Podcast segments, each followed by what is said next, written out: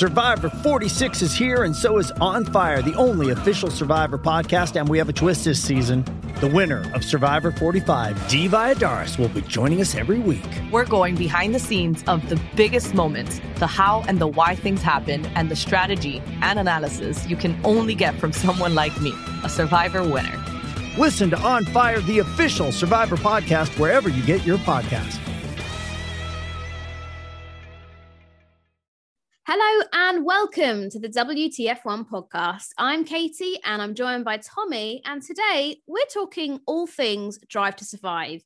Now, season four of the hit Netflix show dropped onto our screens last Friday, and it has certainly generated a lot of opinions. Now, it goes without saying, if you haven't seen Drive to Survive yet and you want no spoilers at all, make sure to pin or save this podcast and come back to it once you've watched the whole series.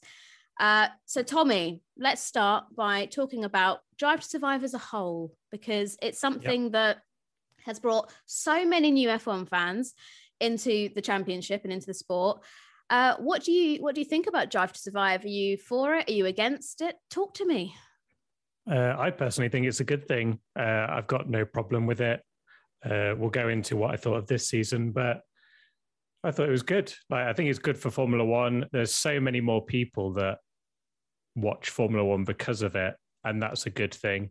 Despite many people on Twitter trying to like you know gatekeep and say that you know you can't like Formula One. Like at the end of the day, if you like Formula One, you like Formula One. So yeah, regardless if you've discovered Formula One because maybe it was on Sky Sports when you were out with mates at a pub or something at the weekend and you're like, oh, I quite like this, comparing it to like Drive to Survive. At least with Drive to Survive, you get a bit more narrative to what's going on and it's a bit more of a an easier journey into getting into F1. I've got friends that I said, you know, where I used to work before, they were like, What do you do at the weekends? And I said, Oh, I watch Formula One and write about it and all that kind of stuff. And they were like, Oh, I've always wanted to watch that. Or I used to watch it when I was younger. That's a really common one that I see. But then I sort of lost interest and I don't know how to pick it up again. Um, and yeah, I know so many people that have watched Drive to Survive now and are now like addicted to Formula One, watching it every weekend, going shows, to races. Yeah, it shows that they're like really good at capturing. I feel like it captured more that Formula One's always had that. Uh, it's just cars going around in circles kind of thing, right? And Drive to Survive was a good way of showing to people that didn't know about the sport, even if, yes, it's slightly exaggerated uh, and very exaggerated in a lot of more recent series, but especially at the start, you know, it, it's showing that, you know what, actually, yes, Formula One is driving around in circles, but you've got all these characters, the drivers, the drama of like, you know, teams trying to penalize each other. And there's so much going on. And it's such a good introduction uh, for fans to basically that might may have never seen it before. Yeah, like so so many fans watched it and they're like, oh, I might watch F1 this season after that fir- that first season when it dropped on Netflix. So many people were like, okay, there's more to this than just. you know, Formula, yeah. Formula One like did have this. It's boring narrative, and if you don't get it, you don't get it. Um, and it just brought it to new people, and and a really good way of showing. Actually, you know what? It's a really enjoyable sport and it's yeah. awesome. So watch it. um, yeah, watch it and join in and talk about F1 with us. Um, well, I've noticed over the last few years, so as we said, season four dropped last week. And for season one and season two, it was so hyped. Everyone loved it, whether you were a new F1 fan, whether you were an old F1 fan, if you've been watching it 20 years or, you know, two years, whatever it might be. However, I personally noted a change in um, how the show was perceived in slightly more negative light um, last year when season three, maybe it was just before season three dropped, because quite a few fans were noticing a few little errors here and there, team radios being used in the incorrect places, um, all that kind of stuff. And then, um, yeah, it seems to have really, especially with season four now, it, it seems I'm seeing more people have a negative opinion of it on my on my social media timeline. Maybe I'm just following the wrong people. And there are a huge amount of people that are very positive about it. But have you also noticed a lot of people change their opinions on the show. Yeah, definitely. It's uh, I've not seen. This is definitely the season that I've seen the most where not uh, a lot of people just I see on Twitter are like almost laughing at it uh, for some of the ridiculous bits of it. Uh, I think season three was where it really changed for me, and and I really noticed how much more sort of fake team radio they were playing, and it almost got quite comical. Uh, and I feel like that's uh, we'll go into what what we thought was the best, but I personally didn't think that four was as bad as three with the factual inaccuracies. Maybe that's mm, controversial. I think they've taken a note. They've taken a note of the fact that like some of them were absolutely ridiculous. Of like you know Ocon crossing the line celebrating for P9 when he's clearly uh, in Abu Dhabi when he's clearly in Bahrain celebrating his P2 and things like that where it's so obvious. I, I feel like there are there's definitely a lot of misused team radio and stuff, but it's nowhere near as extreme um, mm. And season three, I think, really sort of went down the comical route of mistakes, and and it just became a bit of a meme. And now, uh, DTS season four, a lot of people uh, just seem to be a bit miffed by. It. I mean, a lot of people will have watched it anyway.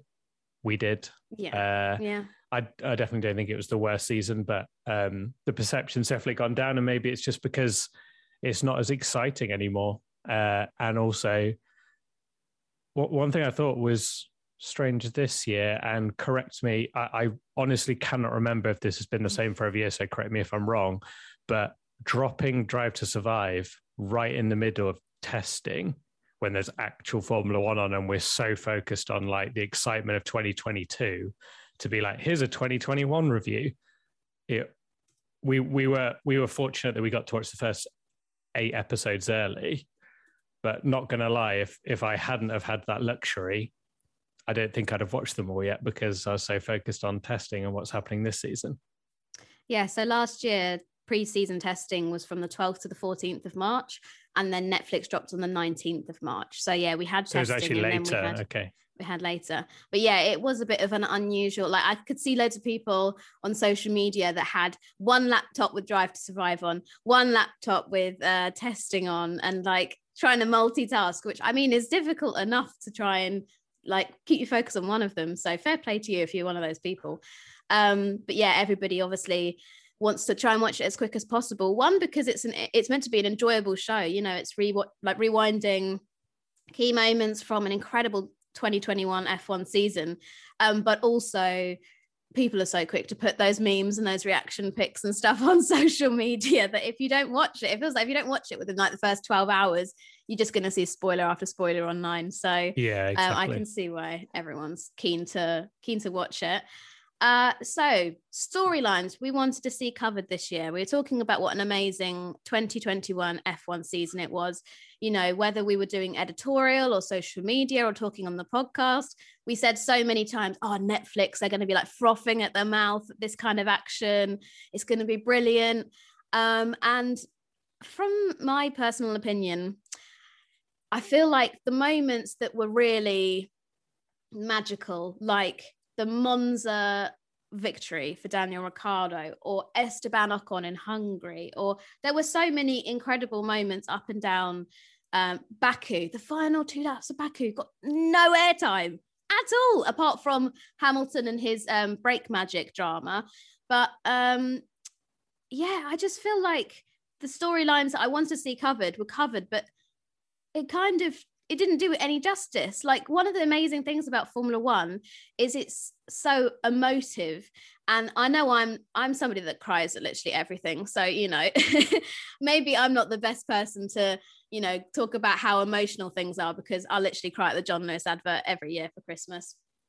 But I just like felt nothing really when when they showed yeah Ocon and Hungary um, and also they cut out the whole Fernando Alonso battling Hamilton, which I was like, that is criminal. Whoever was in charge of that decision, jail, just jail. but um, yeah, were there any storylines that you wanted to see covered this year that maybe were missed out, Tommy, or did you feel like they did justice to the the things they did cover?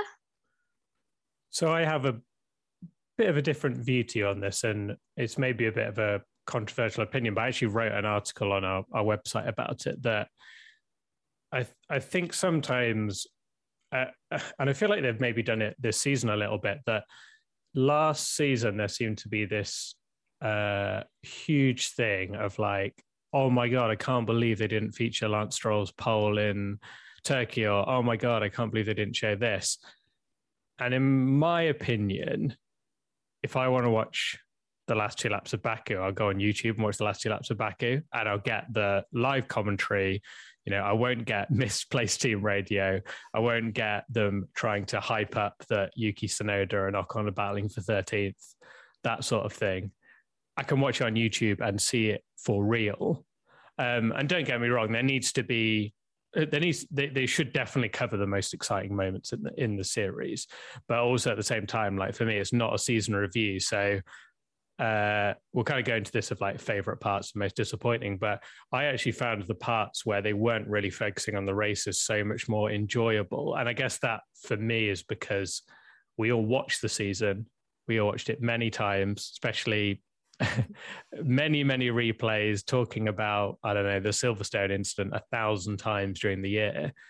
And for me, like the excitement of 2022 season starting, I wanted to see something new rather than just like the same footage uh, of 2021. Like for me, it doesn't need to be like a, a season review video. Um, so yeah, there were definitely moments missed. Um, but personally, I found that it wasn't. I wasn't too fussed about, uh, say, something like uh, if if they'd got a lot of behind the scenes footage, for example, of Christian Horner and Toto Wolff, because the show's all about them for some reason. But whatever. Yeah. Uh, uh, for I don't know. Um, I'm trying to think of a race that they covered quite in depth, uh, Monza or whatever to to cover the title battle, I don't mind that they maybe skip through and just show you a little bit of each race and go, look, it's chopped and changed. I don't need to see all of that. Like I watched it, I know what happened. Um, so so for me, like storylines I wanted to see covered, I'm probably in the minority of like, I just want to see what's behind, behind the scenes. And yeah. and I know, for example, like they showed uh, they really focused on they were filming Yuki Tsunoda in Imola, right? Mm. Uh, I, would much rather have seen a whole episode about Yuki Tsunoda in Imola, even if it meant they ignored Verstappen and Hamilton at Imola or everyone else. They're filming Tsunoda at, at Imola. He had quite a chaotic race, uh, you know, crashed and stuff. Just focus on him, and that's what I'd rather see. But I guess they're in that difficult situation where they've got to kind of a, try and appeal to modern like like Formula One fans that know everything and have seen everything, and then also trying to get new fans in. So I think that's the difficult balance. But I'm not one of those people. Like for me, like the the Monza episode, like they seem to focus too much. I mean, they loved Monaco, and I love Monaco. Oh, but why I they know. needed to why they needed to do two episodes on Monaco, I have no idea. It's ridiculous. And also the order of it. Like in see episode two, they were like, oh, Charlotte Leclerc's got this gearbox issue. He's not going to be able to start the race. And you think, oh, okay, like we're not going to show why he's got a gearbox issue because he managed to smash his car into the swimming pool chicane on the Saturday. And then sure enough, episode three, it's like, here you go, here's a, a clip of Charles Leclerc. And it's like, well, we know he doesn't start the race. Like it was such a weird um series of event. Like, yeah, why did they decide to do that? I don't know. Like part of it, that would have made a great storyline. I mean, I'm not a documentary maker. I am yeah, just yeah. an armchair expert sat at home with all these opinions. But you know, surely the season writes itself in some of these instances, like Charles Leclerc in Monaco. You know, never scored at his home race. He's in a really competitive car this year, or you know, somewhat competitive, more competitive than last year, let's just say. And um, he has all this pressure on his shoulders to do well, to perform. And then um, he gets, you know, provisional pole. Oh my goodness, this is so exciting. And then smashes the car up, not only ruins his chance of doing anything better, but also everyone behind him, including his teammate, which I feel like wasn't even addressed because Carlos was also on a mega lap as well as Max. And uh, then yeah, you've got the whole panic of being in the Ferrari garage. Can they get it fixed? Have if they think they've solved it? Um, and then you know you discover the issue and he can't start and he's still got to be on the grid and listen to the national anthem and all this kind of stuff and it it was just so like dealt in uh, in my opinion like it was a real bodge job but i'm sure drive to survive guys have got their reasons for it but yeah the, should, we, should we go into uh, like we're going to say favorite moments next but should we just go into most disappointing while we're on a while we're getting while negative, we're on a rant. and then we'll then we'll end on a positive oh i because, like it because i because I wanted wanted to talk about that as well, Monaco. Like that that the most jarring thing for me is how, um, and you know, don't get me wrong, there are some episodes, and we'll go into this later. I thought there were a couple, maybe even three episodes that were some of the best Drive to Survive episodes I've ever seen personally.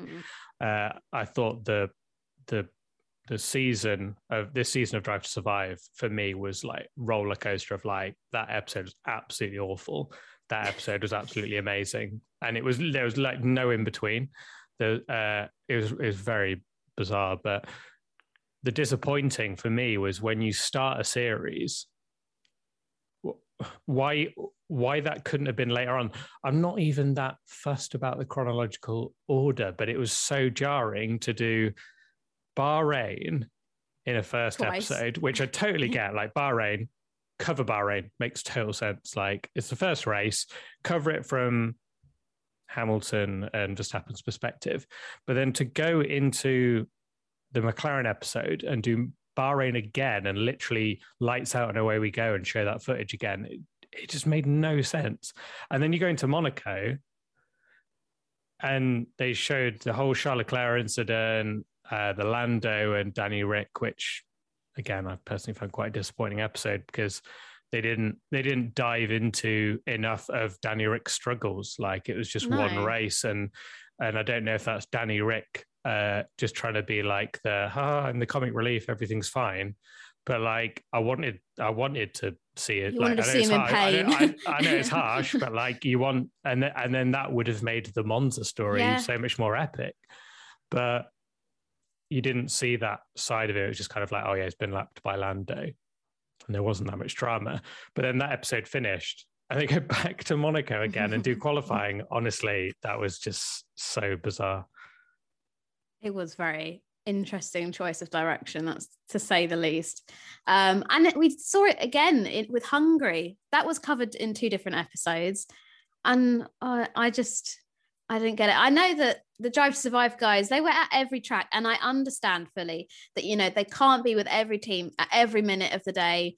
Um, we I've, I've listened to a podcast before with the producer of the show, and he says that at the start of every F1 season, he jumps on a Zoom call with all of the teams and they might say, uh, you know, okay, Ferrari are going to be having a special 100 year anniversary for something or other on this weekend. So that could be a good one for you to join uh, Ferrari with. And McLaren are going to be doing this here. And so they get an idea of like big momentous occasions, but they can't be constantly like following Pierre Gasly every weekend in case he delivers a mega quali lap or something. And that's a big story of the season.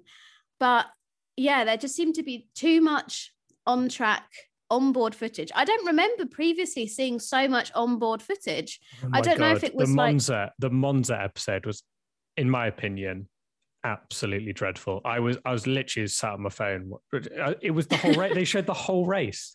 Yeah, they showed the sprint. And also, Valtteri Bottas just didn't exist for the sprint.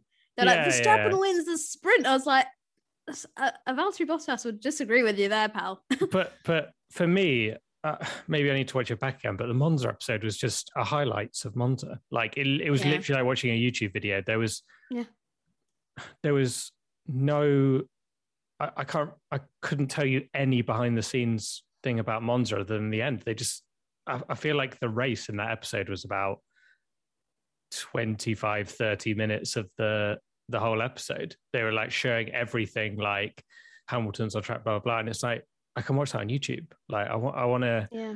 I want to see, you know, the euphoria. I want to see Danny, Danny Ric on the phone to his mum and his dad because that was a thing that happened. Like Zak Brown had them on the phone as soon as he won.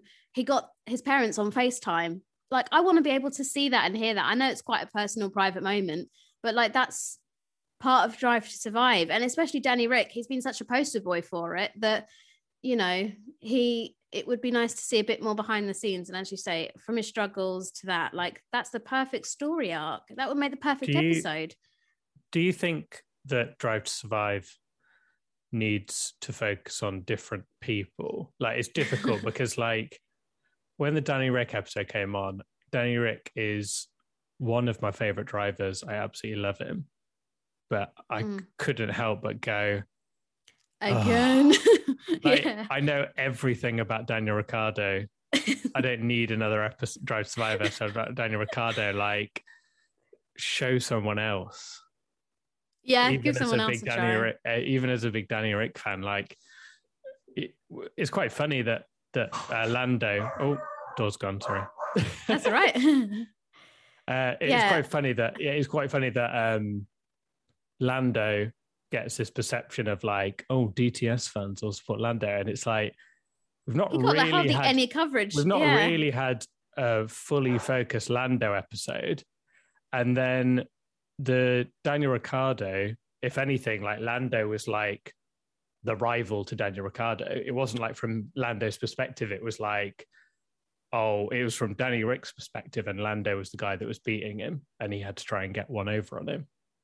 yeah it was it was an unusual uh decision but yeah i'm with you like love danny ric but it's it goes without like it's a given now that he'll just get his own episode um but he has been such a good um poster boy for it Yeah, But, and I'm going um, to be somebody a who- hypocrite now. yeah because of, Well, the ne- of the who next bit. did- yeah somebody did get a good bit of uh of camera time was Yuki Tsunoda, who for me was the star of the show. Uh, he was very funny. I know some people have said like, "Oh, I- found him really weird from it," but I thought he was just a bit more. He was a bit more real, and we all know that he doesn't have a filter anyway, from what we've heard in his team radio messages. But I enjoyed um, enjoyed following him for that episode. Except somebody made a comment the other day, which honestly it cracked me up. Um, and some someone mentioned that Yuki Tsunoda talking about his toilet time, let's just say, got more airtime than Kimi Raikkonen in his final year of F1, and it's so true. yeah, so that's one thing that I was quite surprised by. I know Kimi is someone Oh. that doesn't. He's not going to want to sit down and do a whole want- big no. exclusive interview. He he's probably quite happy just to say bye and then be like, you know, he's probably happy off. he's not in it. Like, Yeah, Well, that's he true. didn't have to do anything. Uh, like I saw people complaining about it, but it's like he wouldn't want to be in it, so just let him be. And yeah, I thought it was amazing. it's it's it, and however harsh it is, yes, Kimi Raikkonen, you know, he's a legend of the sport, but like, were they going to focus on um anyone other than Max and Lewis in that last race? That's just reminded me. Disappointing. Not di- it's not even disappointing. What on earth was that final episode where it's 20 minutes of them hyping Lewis Hamilton versus Max Verstappen? They do the the lights go out and it's epic. It lasts for like 10 minutes, the lights going out, and it focuses on Max and then Lewis. And it's like, I am the young gun. I'm going to beat him. And then it's like, oh, you, you know, like the classic like drive to survive, like hype. And then it's like, lights out and away we go. Lando Norris and Carlos Sainz battling for people. Why was that in there? That's Literally completely irrelevant. And it, they didn't go back to it. They didn't mention the Ferrari McLaren battle really throughout Drive to Survive at all. It had no relevance. And you were just like looking up the road, being like, Verstappen's just sent it up the inside of Hamilton. here Yeah, and everyone can see it on the the other footage and it's like it was so jarring that was the that was the single most jarring moment of drive to survive i've ever seen oh my in my god, life. I was i was absolutely like i was What i was in shock. on? i was like how on earth did they think that was a good idea to put that in there? I'm sorry. Like maybe i'm in the minority here but like it literally just took you out the moment completely of like you'd hyped all this Hamilton and Verstappen stuff. You didn't need to show any other driver in that race apart from the safety car controversy and stuff and Yeah. Latifi crashing or whatever. Like the whole narrative was Red Bull versus Mercedes. Why they're cutting to a random McLaren and Ferrari battle that had no relevance on that first lap was just absolutely ridiculous. I just had to mention that because it it really is the most bizarre moment in Drive Survive I think I've ever seen. For me, it's clearly just so bizarre and more more strange than any of the misplaced team radio or any I just found it absolutely ridiculous. I can see that a weight has been lifted for you getting that off your chest. But no, yeah, it is it was a rather so interesting bizarre. editing call. And generally it's it is a difficult one to sort of pinpoint because we don't know the people that are involved in uh, Drive to Survive and who the production team are, but it's evident that sometimes I don't know. It's almost as if there isn't like an a core F1 knowledge there, or or maybe they just decide for the sake of entertainment that they're going to chop and change things. And um, I I understand. Uh, you know, there's been lots of talk about the uh, the 10 second penalty in Silverstone and how somebody um, recorded it and it yeah. was actually 32 seconds instead of 10 seconds. And it's not the first time we've seen something like that. You know, I didn't particularly enjoy the Grosjean episode last year. I felt like it was quite tasteless. Although, you know, Romain, we're lucky in the sense that Romain Grosjean, he's obviously very, um, he, he deals with the trauma of it through a lot of humor and yeah. if that's his way of dealing with it then you know hats off to him because you know you can tell he's incredibly you know lucky and blessed that he was able to walk away from such a frightening accident um but you know with the the time it took to show him getting out of the car and um to actually show that he was well you know as simple as that that he didn't have you know any horrendous burns um, apart from on his hands. You know it was like 25 minutes after we saw the crash to when we actually saw him again. Um, and although it's kind of within the time frame like when we watched it at home watched it live a second felt like a year watching it because we were just all so worried wanting to see him okay. It was horrendous but um yeah, with Drive to Survive, I feel like for quite a lot of things they like to exaggerate the truth, but then you know it is meant to be an entertainment program. So I yeah, it's how they make they it dramatic for it. yeah, it's uh, it's how they make it dramatic. I'm yeah, I think we covered this before, but me and you had very different opinions on that Grosjean episode, and that and that that is it at the end of the day. There's going to be people that like certain bits and some that don't. You know, I thought controversially the McLaren episodes were probably the two of the worst ones, but if they didn't feature them, there'd be a lot of people going, I can't believe you've not mentioned McLaren at all. There's so much, so much stuff there. So it's difficult to please everyone, as we know from our job. yes, so true. Um, so let's divert some from good stuff. negativity. Yeah, I know. I'm like, oh no, I've just said all this horrible stuff. Because there was actually but some yeah, good stuff. There was some really good stuff. Yeah. What what kind of you mentioned that there were a couple of episodes, three episodes that you said were some of the best Drive to Survive has ever seen. Uh, what were those three, in your opinion? Uh, so they were in no particular order. The Tsunoda a Ocon episode because it was behind the scenes stuff. And yes, they sort of bent the truth a little bit and i thought maybe it was a little bit ridiculous that they they didn't do it too much but you know when they tried to like build up that they was rival i didn't Rivals. feel like they needed to they didn't need to go into that story. It was more just like you know if you have to put them both in the same episode you don't need to make them rivals. Like Verstappen and Hamilton are the rivals. Like you don't need to make it active it was just nice to see the behind the scenes footage of both Ocon and Tsunoda, and it was refreshing after quite a lot of race footage to just see some behind the scenes stuff. And you know, the stuff in Milton Keynes with Tsunoda was really funny and and that sort of thing. So that one I thought was great. Um, the Williams episode uh, I thought was absolutely brilliant. Uh, probably one of the best episodes there's ever been. Um, that one for me was exactly what the Danny Ric episode should have been in terms of like it was behind the scenes. They really went into how much of a struggle Williams had. So then when they did have that points finish in Hungary, it was like it was emotional and it, it was like, oh my God, they've been through so much, they've got mm. these points. Jost Capito seems like the nicest guy in the world. Like he came across brilliantly when a lot of other team principals uh, do not. Uh, mm. And he, uh, you know, he, yeah.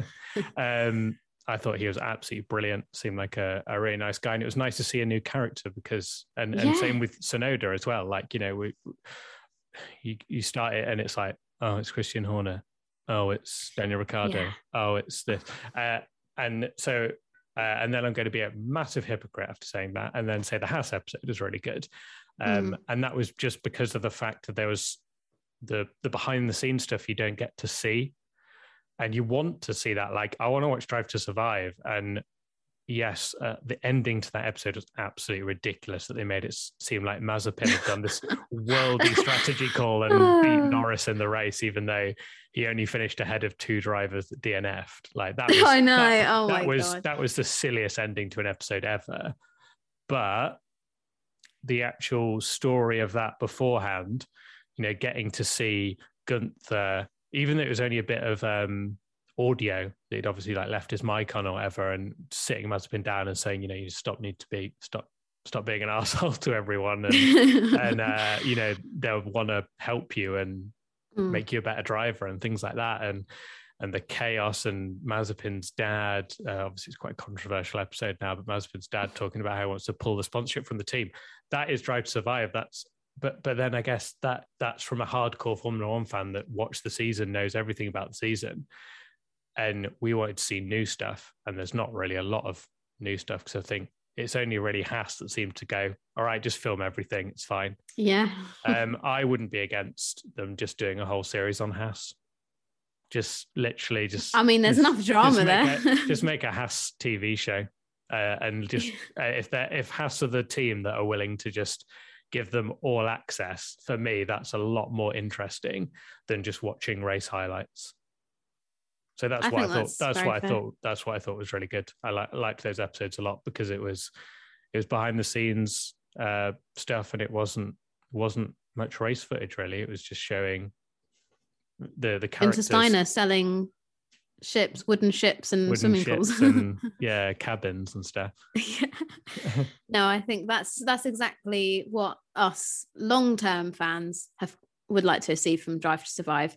I think DTS is in a bit of a pickle at the moment because, you know, if you've got to season four, you'd assume that maybe people had already seen seasons one to three.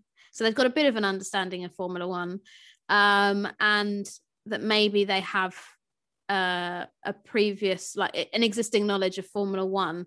So I feel like quite a lot of the episodes are still you know, Will Buxton, for example, he's become a bit of a meme on the internet over the last few days because he explains things in very simple terms. But I've sat through, you know, I made my best friend watch part of season one um, last year. And, you know, people take the mickey out of what Will Buxton was saying, but he was addressing things that new, completely new F1 fans didn't understand. Like my friend was saying, um, you know, oh, so that's what qualifying is, and that's what, how this works and stuff like that. But into into season four, you, you might you know assume that if you're on pole position, it means you have 19 other drivers starting behind you. You know, like most people watching it, I feel would have that level of of knowledge. Um, but it's a tough, it's a know. tough call, isn't it? It you know we're we're here complaining about certain things because we're we well it's literally our jobs and we watch formula one mm. every single race and we absorb everything because we write about it so like you know we'll go into a we'll we'll go into a season of dts and let's be honest we will know almost everything and it's very mm. rare for but there will be a lot of fans that yeah our casuals maybe you know just watch the highlights on channel 4 or or whatever and and don't. And it's got to appeal to them as well. And i think it is a really difficult job that netflix do to it's have to impress both impress mm. both sets of fans. And i think that's what they did really well in the first series but then that's because it was new and it was like mm. oh wow this is really exciting. And also it, you got to remember like i guess covid restrictions as well is quite a big thing that you know maybe that's really hurt them in terms of a lot of the things they can film and do uh, and you know they can't they can't just like travel to Mexico on a whim and film Perez now because there's like lockdown restrictions and all this kind of stuff. And you know people people can complain oh you know uh, oh it's not there's nothing on Zandvoort or whatever but then you know maybe well I say maybe there's um uh there were lockdown restrictions there but uh, I was at that race, and I know for a fact that uh, that's George Russell's scene of him uh, signing his contract was his, was not in Spa because uh, they made it look like Spa had dried up, didn't they? Mm-hmm. They like it yeah. went to dry, and then they started brushing all the water away, and it was like no, it continued to just be abysmal the time. Otherwise, they'd have redone, they'd have started the race like. Uh, but yeah, uh, yeah, it's a difficult one. Um, I think season five, if there is one, would be very. There, there very is there is one, yeah. Yeah. They've they've signed up to do until season five at the moment. Um, and they've been filming them in the paddock for preseason testing. So there will definitely be a season five, but it's whether there's any more after that. It's it's like you say, a really difficult one. I didn't even think about COVID restrictions. So, like, very fair play for bringing that up because I think maybe I'm just being a real pessimistic person and just being like, this is bad, this is bad. Why aren't you um, in their face all the time? yeah, literally. Mic'd up 24 7. Um, but yeah, I think there's maybe it's down to us fans to kind of not put so much expectation on it because one of the good things about Drive to Survive, as you said, is it has brought so many fans into the sport. And there will be fans who have maybe not watched Formula One before and have seen Drive to Survive. You know, it's being advertised like mad. There was a Formula One car in King's Cross Station in London on Friday, and all over the tubes in, in London, there's posters for Drive to Survive or things like that.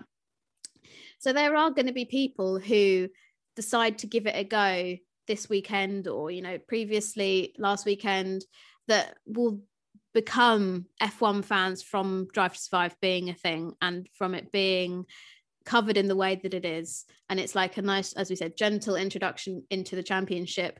Um but yeah it's whether Drive to Survive make the decision to keep it going where they're trying to please both or whether us F1 fans need to not be as selfish as wanting to watch a full season from start to finish and enjoy that and then want even more content in the shape of drive to survive whether we should actually say um, we'll leave drive to survive for the people who aren't like die-hard fans of formula one maybe yeah. just discovering it uh, maybe for more of a casual viewer um, and instead you know rely on as you say watching recaps on YouTube or content creators. Um, it is a really difficult like tightrope, yeah, tightrope to sort of balance on because yeah, we can. Yeah, at the end of the day, you can't complain. please everyone. Yeah, we can rant and complain about that it's not what we want, but then you get to the question of, well, what do you want? And it's like,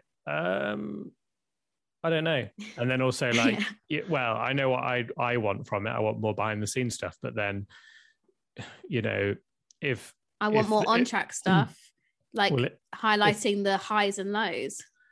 Yeah, and if you know, so so the the episodes I liked were the the Williams Haas, and I did actually think we've not really mentioned it, but I did actually think the last episode was very good.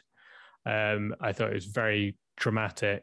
Um, that one worked because the on track was so dramatic. The it's a controversial thing because some people always think you should go really like ham on the fact that it was uh, ham, uh, mm-hmm. that it was uh, uh, that it was a, a, farce, and other people are like, you know, uh, they they definitely acknowledged that it was a joke, and they played the the driver's messages and how controversial it was. Um, I guess without needing to go too much into it, like, like it, they showed how you know for they one team Hamilton it was saying it's showed, manipulated. Yeah, and they yeah. showed what for one team it was pure elation, and the other team it was uh, pure rage. like rage and and hurt and everything like that. I thought I personally thought it was covered quite well. I know a lot of people won't. Uh, they were they weren't going to please everyone with that episode regardless, but yeah, for me, like the episodes that I really liked, you know, Williams, Haas, blah blah blah.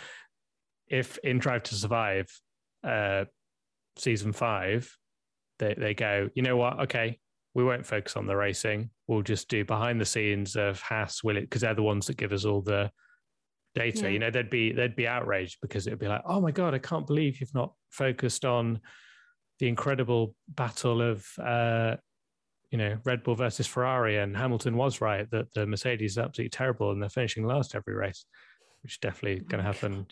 Uh, Yep. but yeah. but stuff like that, like yeah, it, it is a really tough one.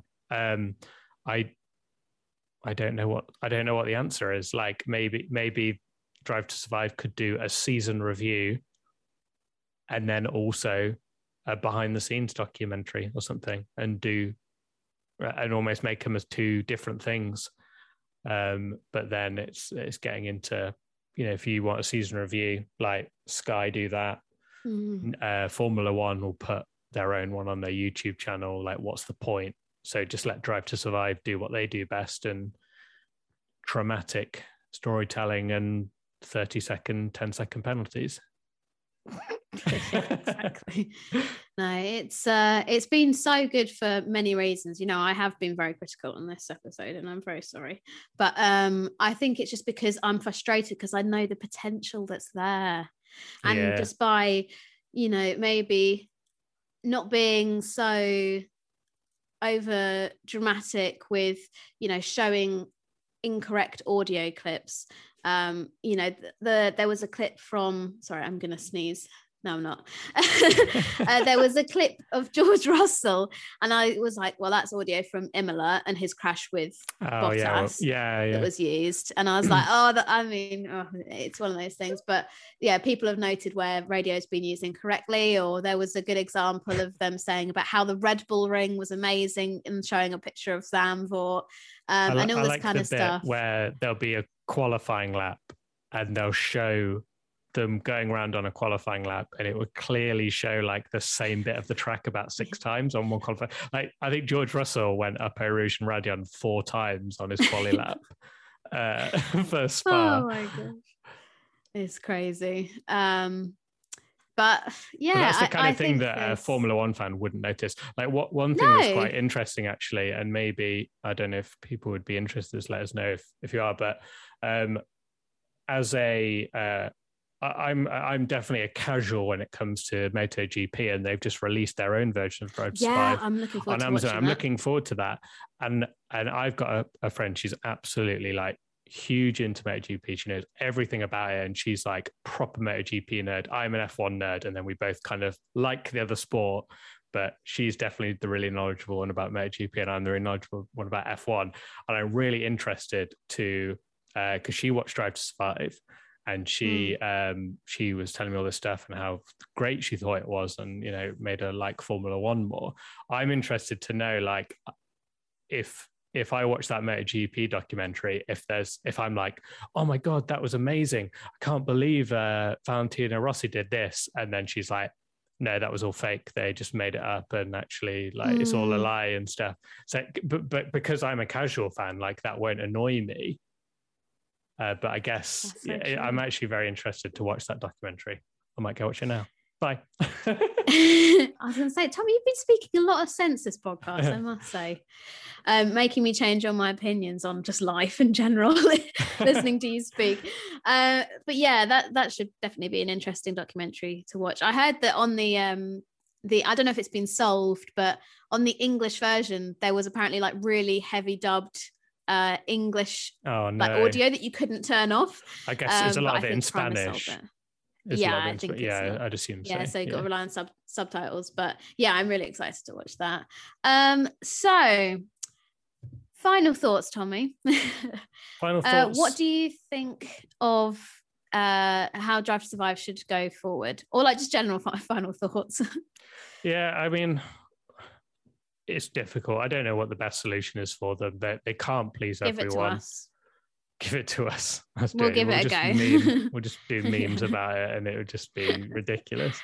Um, yeah, there's no perfect solution. I think season five uh, is make or break. I think for for them, it will literally be a case of because it's it's difficult. Like, yeah, they I'd never really thought about it in the way you said it, where your your friend was saying that oh she's new watching it, but then you think you're watching season four, like surely you've watched the first ones mm. first, or or not. So do you, do you then do you know? No, nobody starts a series on season four.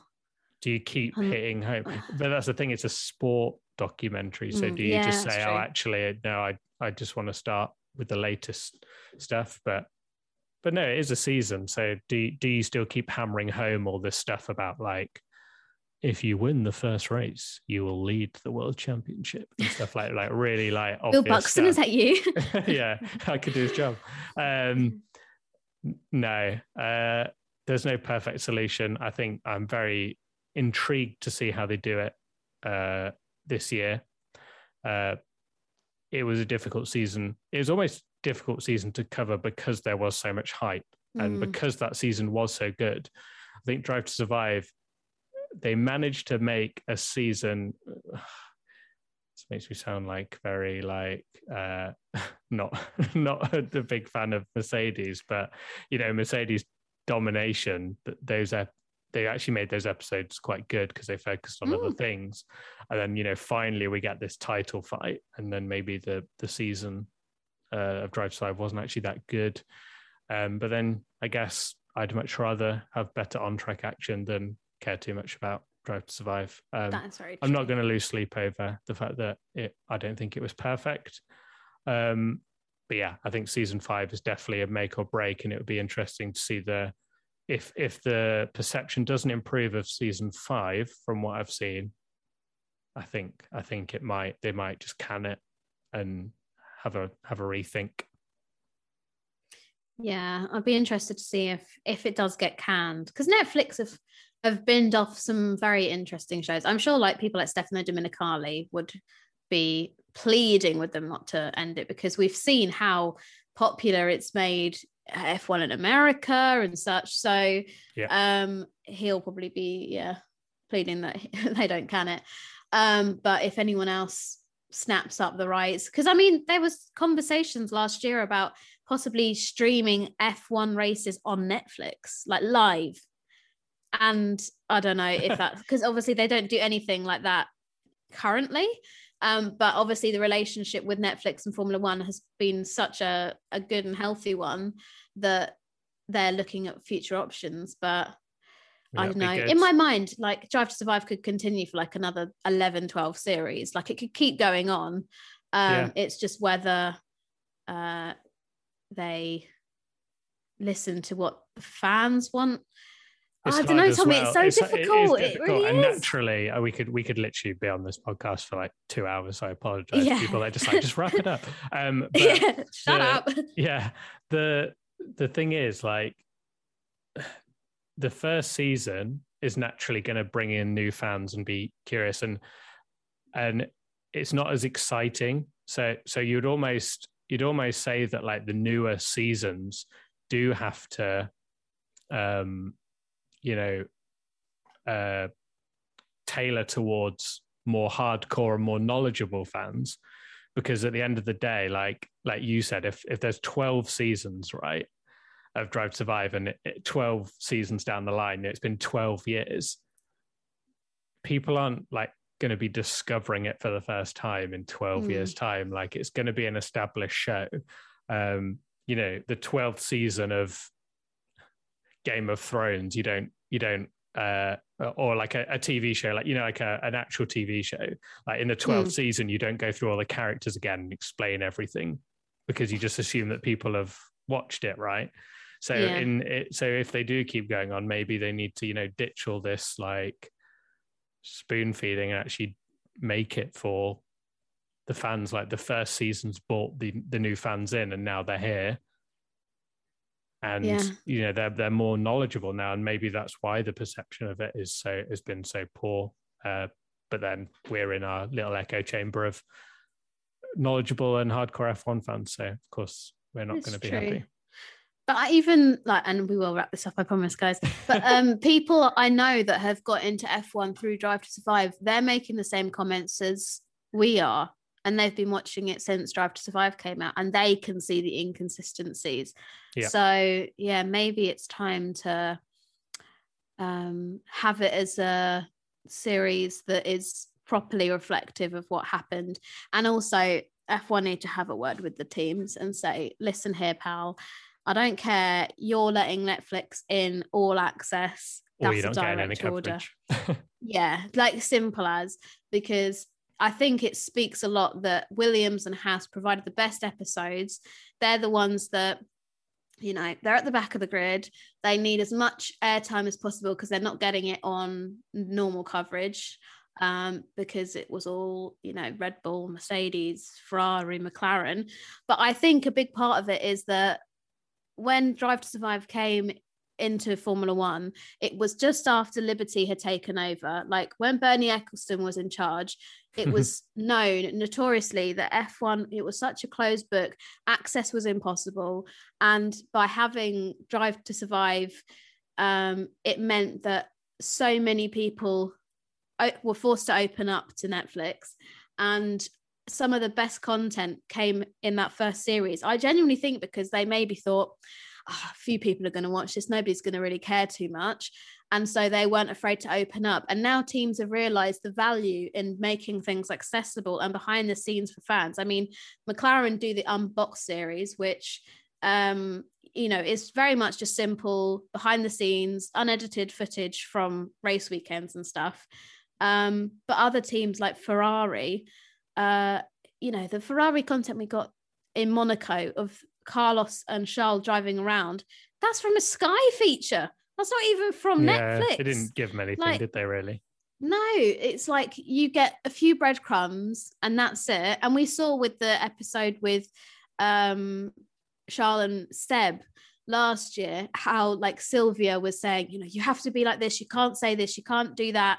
Um, because they want obviously the Ferrari brand image to be I a wonder if certain that way. backfired on them, and and Ferrari were like, "Oh, that did make us look bad." Actually, no, we don't want to. don't want to let you film anything this year. Yeah, I, I don't know, but we need much more access to behind the scenes because I think, like you say, that's that's the kind of stuff that people have come to expect from Drive to Survive now. Not, oh, let's rewatch an onboard from Bahrain for the 15th time. Yeah. because that's not what's going to get people talking. But anyway, we've had enough of a ramble. um, be sure to let us know on social media what you you guys think if you are a fan of drive to survive if you think maybe we're just chatting uh, rubbish and season four was the best season yet like let us know because you know we're not afraid to hear different opinions that's that's the beauty of the world everyone as long as you're nice about it he- hearing different people's opinions like i feel as if my whole perception on certain things to drive to survive has changed just from listening to tommy. So you might be sat at home listening to this podcast and thinking well actually i see it in this way and um and yeah just let us know what you think. Um tommy do you have any final thoughts that we won't make into a 20 minute conversation like last time? Uh, can we ignore um, Toto Wolff and Horner this entire Yeah. season uh, and Please. just pretend they don't exist? Because uh, I've seen enough of them. Thanks. That's my final Yeah, thought. I'm sick of their faces and their voices.